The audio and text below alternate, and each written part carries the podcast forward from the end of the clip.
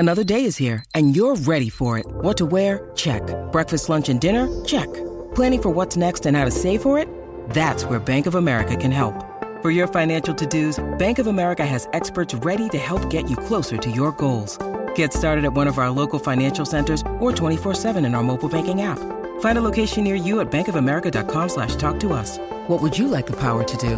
Mobile banking requires downloading the app and is only available for select devices. Message and data rates may apply. Bank of America N A, member F D I C. When you need mealtime inspiration, it's worth shopping Kroger, where you'll find over thirty thousand mouthwatering choices that excite your inner foodie. And no matter what tasty choice you make, you'll enjoy our everyday low prices, plus extra ways to save, like digital coupons worth over six hundred dollars each week. You can also save up to one dollar off per gallon at the pump with fuel points. More savings and more inspiring flavors make shopping Kroger worth it every time. Kroger, fresh for everyone. Fuel restrictions apply. This is Optimal Startup Daily, episode ten thirty-four, How to Charge Your Clients for Creative Work, by Jenny Lee of hello brio dot com.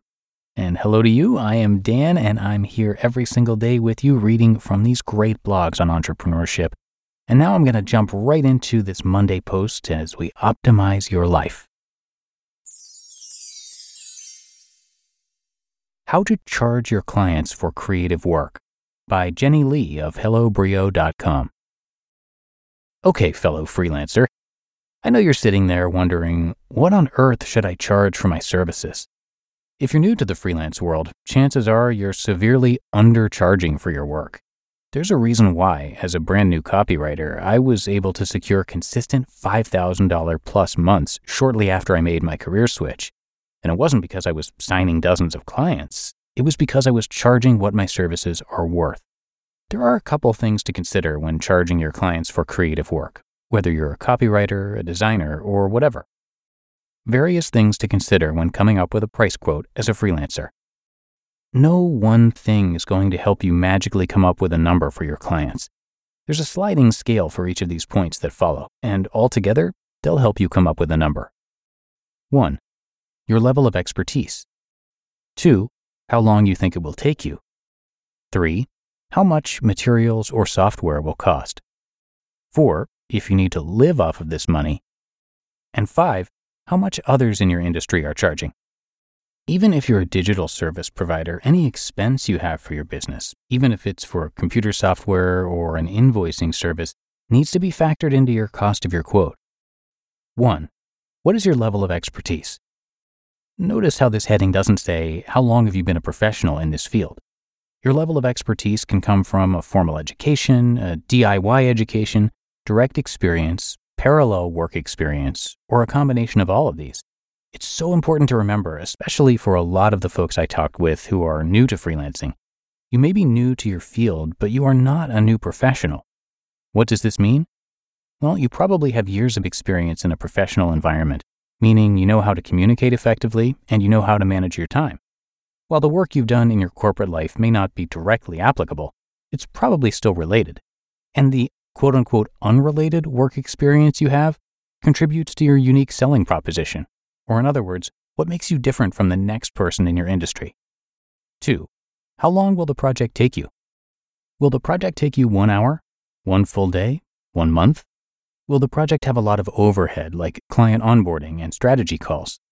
When considering the total number of hours it will take you, think about time for the actual work, asynchronous communication with the client, things like emails, live meetings with the client, travel time if applicable, and administrative work, like sending invoices, creating contracts, and asking for that killer testimonial at the end. Important, I am not saying to charge hourly for your work. More on that to come. three. What are the expenses for the project? Make sure to build the cost of materials and business expenses into your price quote. If you're delivering a physical product, factor in the cost of the actual materials, as well as the time and gas driving to and from the store. If you're working on an online-friendly project like copywriting, you need to think about your business expenses. Things like your website hosting and domain, your monthly cloud storage fees, subscription-based software you might use to run your business like Calendly, Zoom, Planoly, HoneyBook, et cetera, and your actual computer. So yeah, not every client is going to directly pay for these items, but you need to work a portion of these expenses into your quotes by padding it a bit. four. Do you need to live off your freelance income? Bless you if you're a freelancer for kicks. My guess is that you need your freelance income to pay the bills or to help you achieve your larger financial goals. While this may set your prices much higher than folks looking to earn a couple of bucks, this will also subconsciously tell your client that you're serious about your work and where you want to take your craft. That is, if you want to make freelancing your full-time gig. Factor in all the important stuff: personal expenses, business expenses, and how much you want to be saving for your savings account and retirement. Adulting is hard. Combine that with the income you're already making from your day job or through other methods, and then use that number to figure out how much money you want to be making from client work. Your combined income should exceed your monthly expenses. And five, what do your competitors charge? Time to research. In your industry, see who has a good reputation and lists their services on their site.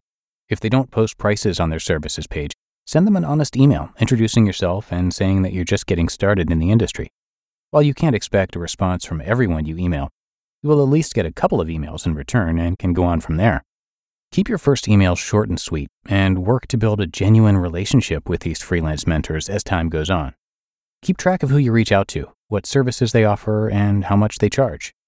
Overall, sending respectable quotes for your freelance business comes down to value-based pricing. Freelance project quotes, value-based pricing. Having charged clients on an hourly rate as well as a fixed project rate, I know the advantages and disadvantages of both. But overall, the most important thing is value-based pricing, charging the amount that the project is worth to your client. For example, a client may want a website designed that will literally take you three hours to complete. You could charge your normal hourly rate of fifty dollars an hour, which would be a very reasonable invoice of one hundred fifty dollars. However, if you charge them three thousand dollars, that may seem ridiculous since you're ultimately getting one thousand dollars an hour. But that website will generate something that is incredibly valuable to them. The website allows for them to have a branded web presence for customers to learn more about the company and the products they offer. So the value that you're handing them with their website is quite large and needs to be charged accordingly. Get out of your comfort zone when quoting a freelance project. Another vague but important thing I've learned along the way: don't send a quote unless it makes you a little uncomfortable to ask for that amount of money, especially if it's comparable with the research you've done. Write out your proposal, stick in the number for the quote, do a gut check. Ready to send it right away? Raise the price. Feels a little high? Send it to your client. Closing thoughts on how to charge clients. The biggest takeaways? Do your research and network. Think about where you want to take your freelance business, and think about how you want to be perceived. You just listened to the post titled "How to Charge Your Clients for Creative Work" by Jenny Lee of hello brio dot com. When it comes to hiring, don't go searching for the one. Just meet your match with Indeed. Indeed is your matching and hiring platform with over three hundred fifty million global monthly visitors and a matching engine that helps you find quality candidates fast. Ditch the busy work. Use Indeed for scheduling, screening, and messaging. ninety-three percent of employers agree. Indeed delivers the highest quality matches compared to other job sites. And one of the things I really love about Indeed is that it filters out those incompatible applicants. So when you're hiring, the process is much faster and you only have to consider applicants that are already likely to be a great fit. And listeners of this show will get a seventy-five dollars sponsored job credit to get your jobs more visibility at indeed.com slash startup.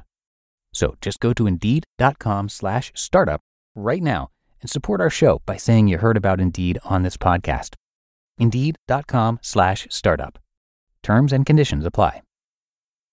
And thanks so much to Jenny for this post today and for letting us share her work. And let me tell you about her site. Hello Brio is not just another minimalism blog or an iPad blog. It was created in twenty thirteen by Jenny to be a place for her to rediscover her soul and find her true self after a personal, life-altering event. The site took a lot of turns along the way, and these days it's a place for you to find abundant creativity through digital simplicity and mind minimalism. Everything you find there is filtered through an intentional living lens. So come by hello brio dot com, that's hello, B R I O dot com, for a lot more. And that's going to wrap up our show for today. I thank you for listening. Hope you enjoyed the post from Jenny, and I'll see you tomorrow as usual, where your optimal life awaits.